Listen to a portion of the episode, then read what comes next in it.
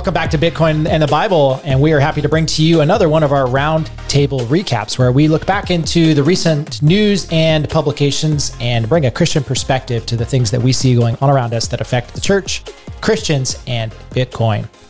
Hey guys, we really have a, an interesting set of articles to think through tonight. And uh, these are not new articles. Uh, some of these are old articles that we've pulled from some past archives, but one of them is relatively new. And I thought it would be helpful for us to, to think through these articles for a simple reason. The articles in question are Christian critiques of Bitcoin. And so Christian critiques of Bitcoin, as I said, are not new. There's been multiple instances of these. The article that we're talking about tonight, which is entitled The Christian Case Against Bitcoin and Blockchain, and was written by an author in the UK and published on his blog and then through social media. And has definitely been brought to us by a number of our, our listeners who would love to hear our opinions and our uh, critiques of some of the arguments that he makes. And I think the biggest reason why I would love to hear us talk about this tonight is that I know that in the future, as Bitcoin continues to move and expand around the world, and particularly within the church, I think it's important for us to, to give people the framework of how do you read a critique like this about Bitcoin and make sure that you're staying f- true to the truths that you've learned, whether you've learned those truths from listening to us or whether you've learned them by reading and doing a lot of your own work. We don't want you to be confused. Uh, we don't want you to feel uh, lost uh, in, in, encountering these. We want you to feel confident that you can uh, go do the work and understand whether or not these critiques have any relevance there. So, with that, I'm going to pose this a couple of questions just to get you guys rolling here. So, the first question I would have for you as you look at this particular article, the Christian case against Bitcoin and blockchain, is is there anything that you agree with or that you believe is commendable in this particular article? Yeah, if I can find it, hold on. David's wheeling in his typewriter. no, clack, clack, clack, clack, clack. clack, clack, clack. Ding. All right, I must have scrolled by it. Hold on.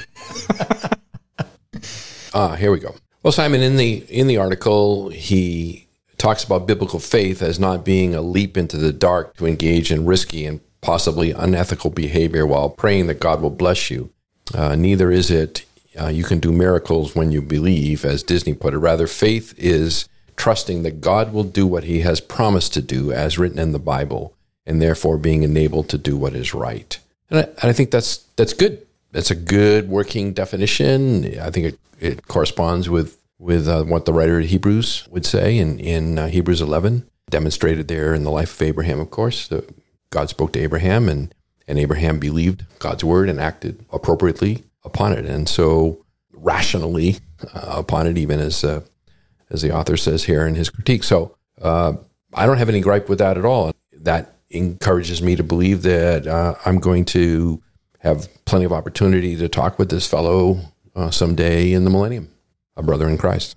Yeah, I, I love the fact that he is claiming to be a Christian and is trying to address Bitcoin and or cryptocurrencies from a Christian perspective. And so from that point, if he is a, truly a believer and has been saved by grace through faith in Lord Jesus Christ, then yeah, I, I want to see this guy in the kingdom and I want to I want to hear him out. And as you pointed out, David, trying to make sure that you stay true to what the Bible says about faith is a great starting point. And uh, we would agree with him in that perspective that Christian faith is rational. It does give you the perspective to measure things that are going on in the world around you against a standard for absolute truth, which is God's truth. I think he also makes a good point. He talks about positive outcomes are not a justification for unethical investing. So the um, he points out that saying I made a lot of money or I made a lot of money and I'm going to give it to the church or a charity, or I made a lot of money, so now I have more time to give to my family, prayer, God's work, or I made so much money the sight of my bank account causes my heart to fill with overflowing praise to God. None of those are, are valid arguments for unethical investment. No matter what the returns are, if the investment was unethical, it's unethical gains. It's, it's dishonest money. So I think that's a solid thing to point out. Unfortunately, he was completely unable to apply that clearly and accurately to Bitcoin. Yeah. So without diving too deep into his arguments here, I'll I'll just preview a couple of them just to point out one more thing that I think I agree with him on. Or actually, I think there's two more things that I, st- I still agree with him on.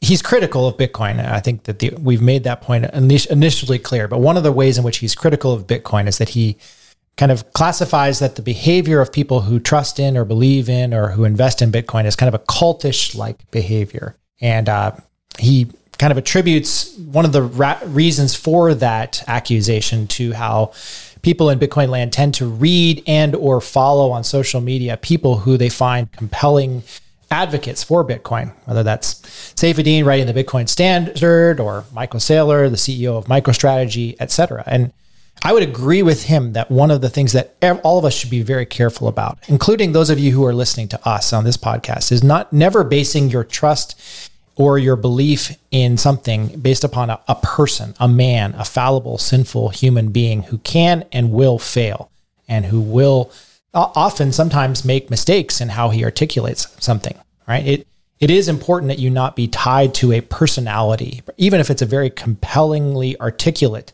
person who can who can make the argument for something like Bitcoin in a way that you find compelling. You should always stop and go back and measure what you've heard or read against truth and test that truth with opposite arguments to make sure that you're understanding something appropriately well. Which is why Bitcoiners say don't trust, verify. Yeah.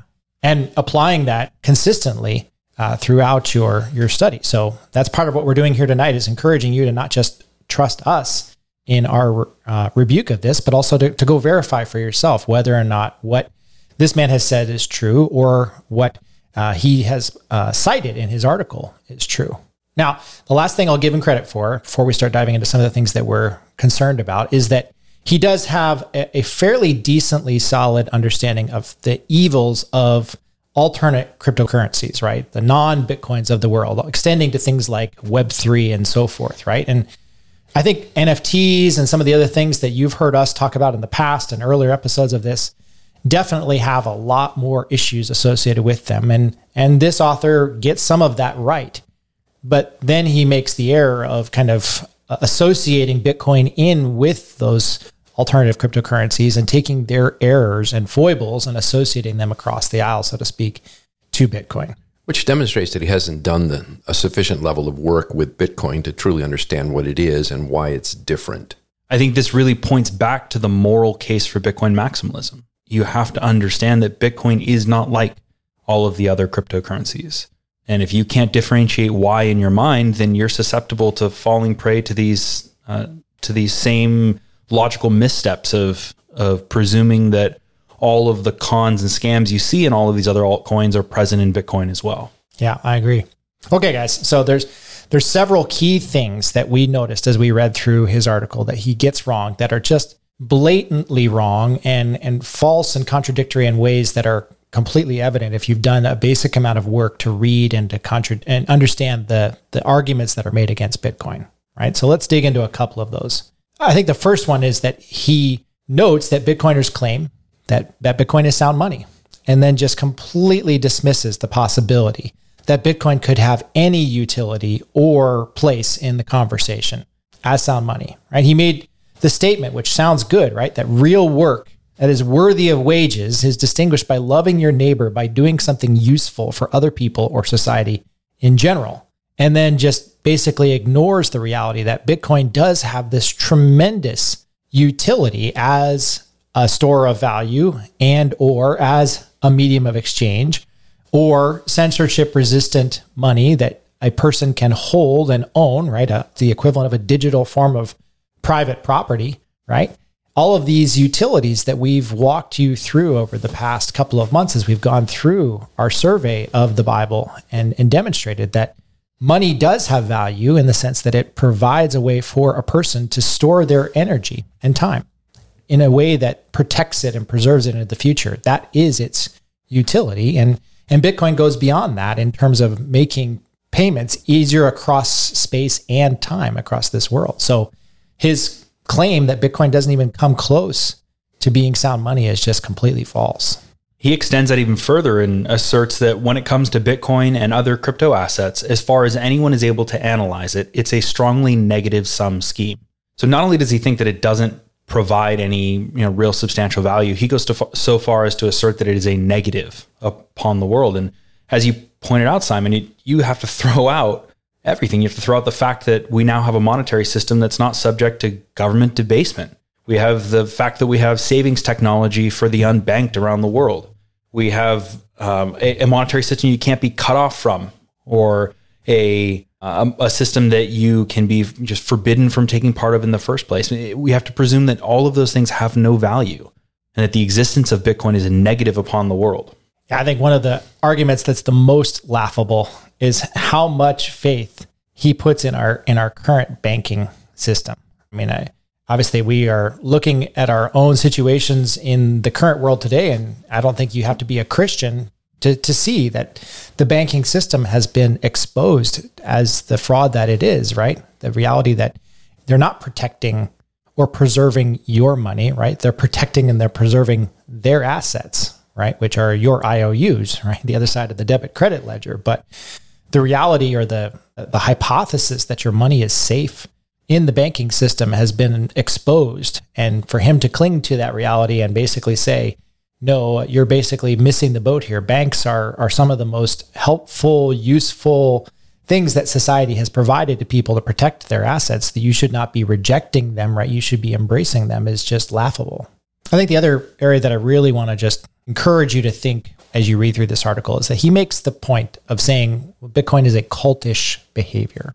I think we should be careful in our definitions there, right? Uh, what is a cult? Right? A cult is a group of people that have organized themselves around an idea that is contrary to the gospel of Jesus Christ as the means by which a man can be saved.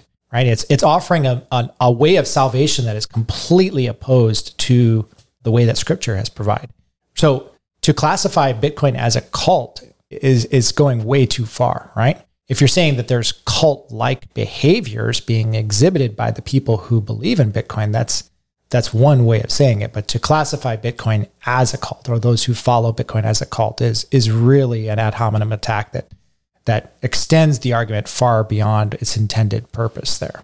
It seems to me, just kind of thinking about his arguments, his energy argument, that as he says, the most well known is the amount of electricity wasted, especially for anything involving proof of work consensus algorithms. Just even the statement wasted is a value statement. It's not a it's not a statement of analysis.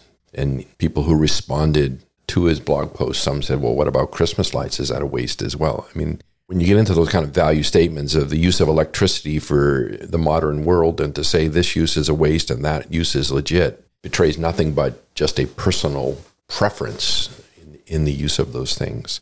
I think the other thing that he says that uh, stands out for me is that he said that all crypto assets uh, live by faith.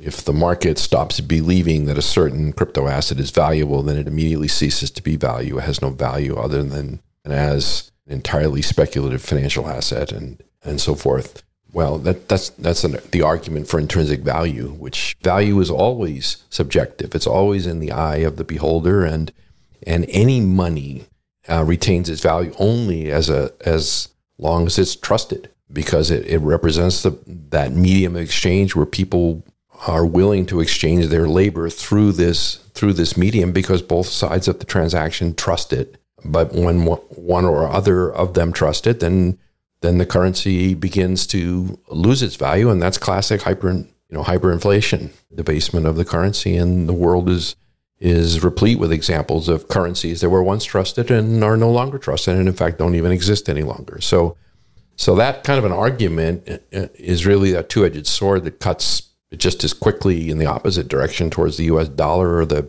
or the British pound or anything else. I would agree with him in some sense that crypto assets live and die by faith, but that's among speculative holders. That's among people who don't really understand what Bitcoin is. Bitcoiners don't live and die by faith. Bitcoiners live and die with Bitcoin with an understanding of the monetary properties of Bitcoin. They're not selecting Bitcoin just because they have faith that it's going to succeed. It's because they have an understanding. They've done the work to understand the properties of money. They've done the work to understand that Bitcoin appears to be all but inevitable as the the the money that will become the global dominant store of value. So to select Bitcoin, it's not faith; it's understanding. Yeah, and, and I think that that's where I would encourage many of you to uh, draw upon your Christian beliefs and understanding, and, and begin applying similar principles. Right when the Apostle Paul speaks to the believers in his churches, right? In one of the epistles in the New Testament, he uses the analogy of moving past the phase where you need milk to moving on to, to eating meat, right? Indicating your digestive system has improved, it has matured, it has grown.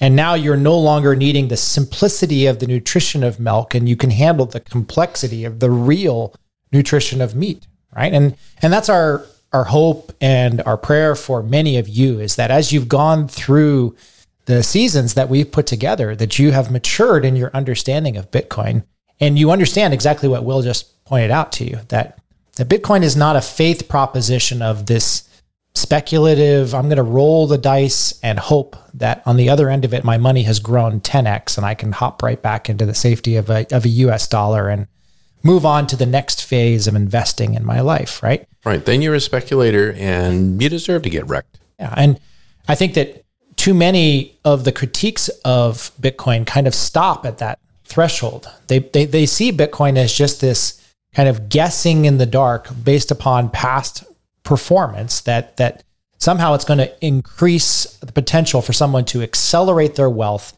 and then get back into the safety of the dollars that they hold. And we come at it from completely the opposite perspective. We see Bitcoin as a true measure of work, as a way of storing value and something that has a, a permanence or a, an ability to, to sustain its power over time, right? Nothing on this earth is permanent, but holding value over time is something that very few monies have done well. And we, we believe that Bitcoin has that capacity, which is why we're able to, to look with perspective at the short term up and downs of the price movement and the long term, the big picture as societies change and as as monies change around us. And I think that's where I just really see the the fallacies in his argument. In his second part of his argument, he makes the the claim that that Bitcoin is basically the the boon for criminals, those who are seeking to find ways to, to use Bitcoin for money laundering coming into this. And again, it's just that's the argument that completely falls in its face because you can see right around you in the world, noting the reality that, that Bitcoin is not an ideal money for laundering, right? The, the US dollar is, the cash is, and and Bitcoin has has moved past that stage of its development where people believed that it was only good for those who were seeking to do no good. Right? It has now moved way past that to become a standard critical part of infrastructure at the individual, retail, personal, corporate, and now even nation state level. And to see to not see that maturation process and understand that what is changing in front of your eyes is that people are recognizing that the money that they hold in their hands does not store value very well, and therefore they need to find something that does. It just completely misses the boat. And there's a total, um, it's a blindness. So on the one hand, he'll make the argument that oh, Bitcoin is the tool for um, for ransomware. And that sounds good to just say that and move on. But if you, you stop and you think about well, people who create ransomware are pragmatists. They do use Bitcoin. They like Bitcoin. Why? Because it can't be seized back. Right? It's it's digital bearer asset that they can uh, they can hold, and no one can then go get it back from them. So they see the value in it. So while you may not like what they're doing with it, they're just pragmatists. They're selecting the money that is going to best work for their use case. And you might look at it and say, "Hey, you know what? I can kind of agree with with the sentiment. It's, I, it's better than a suitcase of hundred dollar bills." Right. I, I want money that can't get seized away from me or can't get revoked or, or clawed back. Yeah. I think he just to finish up this point, I think he he sees irreversibility as a feature of a, a blockchain or a cryptocurrency, but then he concludes that it is absolutely a feature that you don't want. And I think that's where we fundamentally disagree with him, right? I, what I don't want is the legacy system continuing to provide ways for individuals to be bailed out of their financial foolishness. I don't want ways for businesses or banks to continue to be uh, supported uh, through never-ending debt. Uh, and I'd also want I want accountability. I want people to be accountable for the money that they hold and to have the freedom to do so without the fear that someone is just going to print a replacement for the money that has been stolen or or taken away from them. I want a hard cap on money. I want to know what portion my money represents of the total picture, so I so I know where I stand. And I don't want anyone to be able to change it. and I don't want anybody to be able to change it. I don't want to be able to change it, and I don't want anybody else to be able to change it. Right? I know that I will never have the power to, to hold the keys to the money printer. And I will never be able to alter the, the supply of global money. Nor would I trust myself with that with that kind of power. Right. So I can either be part of a system where someone has you know access to the printer and it's not me, or I can be part of a system where nobody has access to the printer and it's it's a no brainer which one I want to be a part of. Good. Well, then, as we think about this article, as we just kind of sum it up for you guys, uh, what I don't want you guys, what I don't want our listeners to do is to go out there and say, well, the Bitcoin and the Bible guys said, don't listen to this guy, don't read the article, right? We trust them. We're not asking you to trust us. We're asking you to do the work of understanding what money is, what Bitcoin is, and how it can help you and your family. And from a big picture perspective, these types of articles are going to continue to be out there. And so, therefore, for your benefit, read the, the ones that you need to read to be able to understand the arguments that are being made. And then rest in the God in God's sovereignty of your ability to reason your way through arguments that will be made like that in the future. These articles will not go away, and and frankly speaking, they will continue to be uh, passed around uh, evangelical communities, Christian communities, as Bitcoin continues to spread and to grow. And so, if you can help others who are going to fall into the same traps that this article has laid for Christians who are not willing to do the work, then be willing to help others. But but again, don't help them by saying trust me, right? Help other people learn to do the work of of verifying the information that they are receiving and measuring it against the standards of God's truth and God's word as the ultimate standard for truth, and then ultimately good sound reasoning for what money is uh, as a ma- means of understanding Bitcoin and its place in our current financial system as you read through the article, if you see things and you're like, oh man, I, I never thought about that. I, I don't understand the answer to this objection. Awesome. You just found a spot where your knowledge is lacking. Go study it. Go, go research it. The answers are there and it's an opportunity for you to shore up your own understanding so that you can answer these objections. All right. Well, that was a great recap. Guys, I really enjoy these episodes because I really think it helps us to think and engage with the culture and engage with the arguments that are being made and continue to go back and make sure that what we are saying and what we are believing and what we are using is is benefiting our own families, but also as much as we can benefiting the church. And so with that, we would just like to also provide a little perspective on how the Bitcoin in the Bible podcast is changing. Uh, we are coming to the end here of season three. So we've we've been at this now for three seasons, well over 25 episodes, and uh, we've really enjoyed our walk through scripture and making sure that we can make the moral case for Bitcoin and compare that to God's word and be confident that Bitcoin meets the standards of God's will with respect to money, economics, work, value, and so forth. And so uh, we are uh, undergoing some life circumstances changes. A couple of us are getting ready to to move, and we have a lot of uh, a lot of things on our plate right now. So we are going to bring our weekly uh, cadence of shows to a close here. We're not promising that we're going away forever. Uh, we we may come back and and revisit some of the topics that that come up in the culture with respect to Bitcoin and Christianity.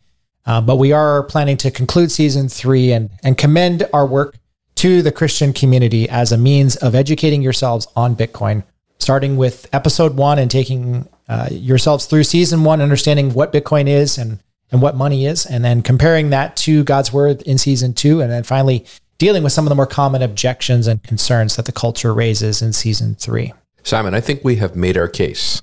We have made our case that God cares about money, that there is moral money and there is immoral money, that moral money is based on work, is not based on the ability to be conjured out of thin air. You've tested Bitcoin against the scripture. We have found that it passes, it, it succeeds in in meeting the, the hurdles that the Word of God puts forth for money and basic economics. And so from my perspective, I think we've accomplished what we originally set out to do. And, and I commend the entire uh, three seasons to someone to follow us through with an open Bible and an open mind. And then at the end, see if, if you don't think we've made our case. Yeah, we have had an, an absolute blast walking through these three seasons with you guys. We've enjoyed the dialogue. We continue to enjoy the dialogue. We're not going anywhere. I'm just still going to be on Twitter and, and you know, reach out if you have questions and love to hear from you. Uh, I don't want to dilute our message. I think that we all agree that we have successfully made the case, or we feel we've successfully made the case, and we don't want to continue to try to churn out an episode of, of the week if it's not gonna gonna further that message. So we would rather uh, have a, a more condensed form that's we believe powerful and potent, and and is able to to really help people understand these topics. Yeah.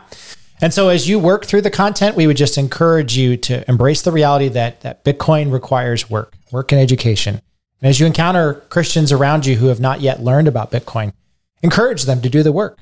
If they go back and listen to our podcast episodes, there's about 25 hours worth of work that they can do to start that process. Obviously, there's reading and, and work that can go beyond that. But we believe that the conviction to hold Bitcoin for the long term as a savings technology only comes by doing the work of understanding it and truly knowing where it fits within our current system and and how God has providentially provided us with the ability to do the work now before we have to. I think that may change quickly as we look at the world changing around us, but for right now, you have the choice whether or not you save in Bitcoin. And uh, we would encourage you to, to make that choice, but to make so with wisdom. So, with that, we'll close out our roundtable recap episode tonight and encourage you to trust God and continue to love your neighbor and save in Bitcoin.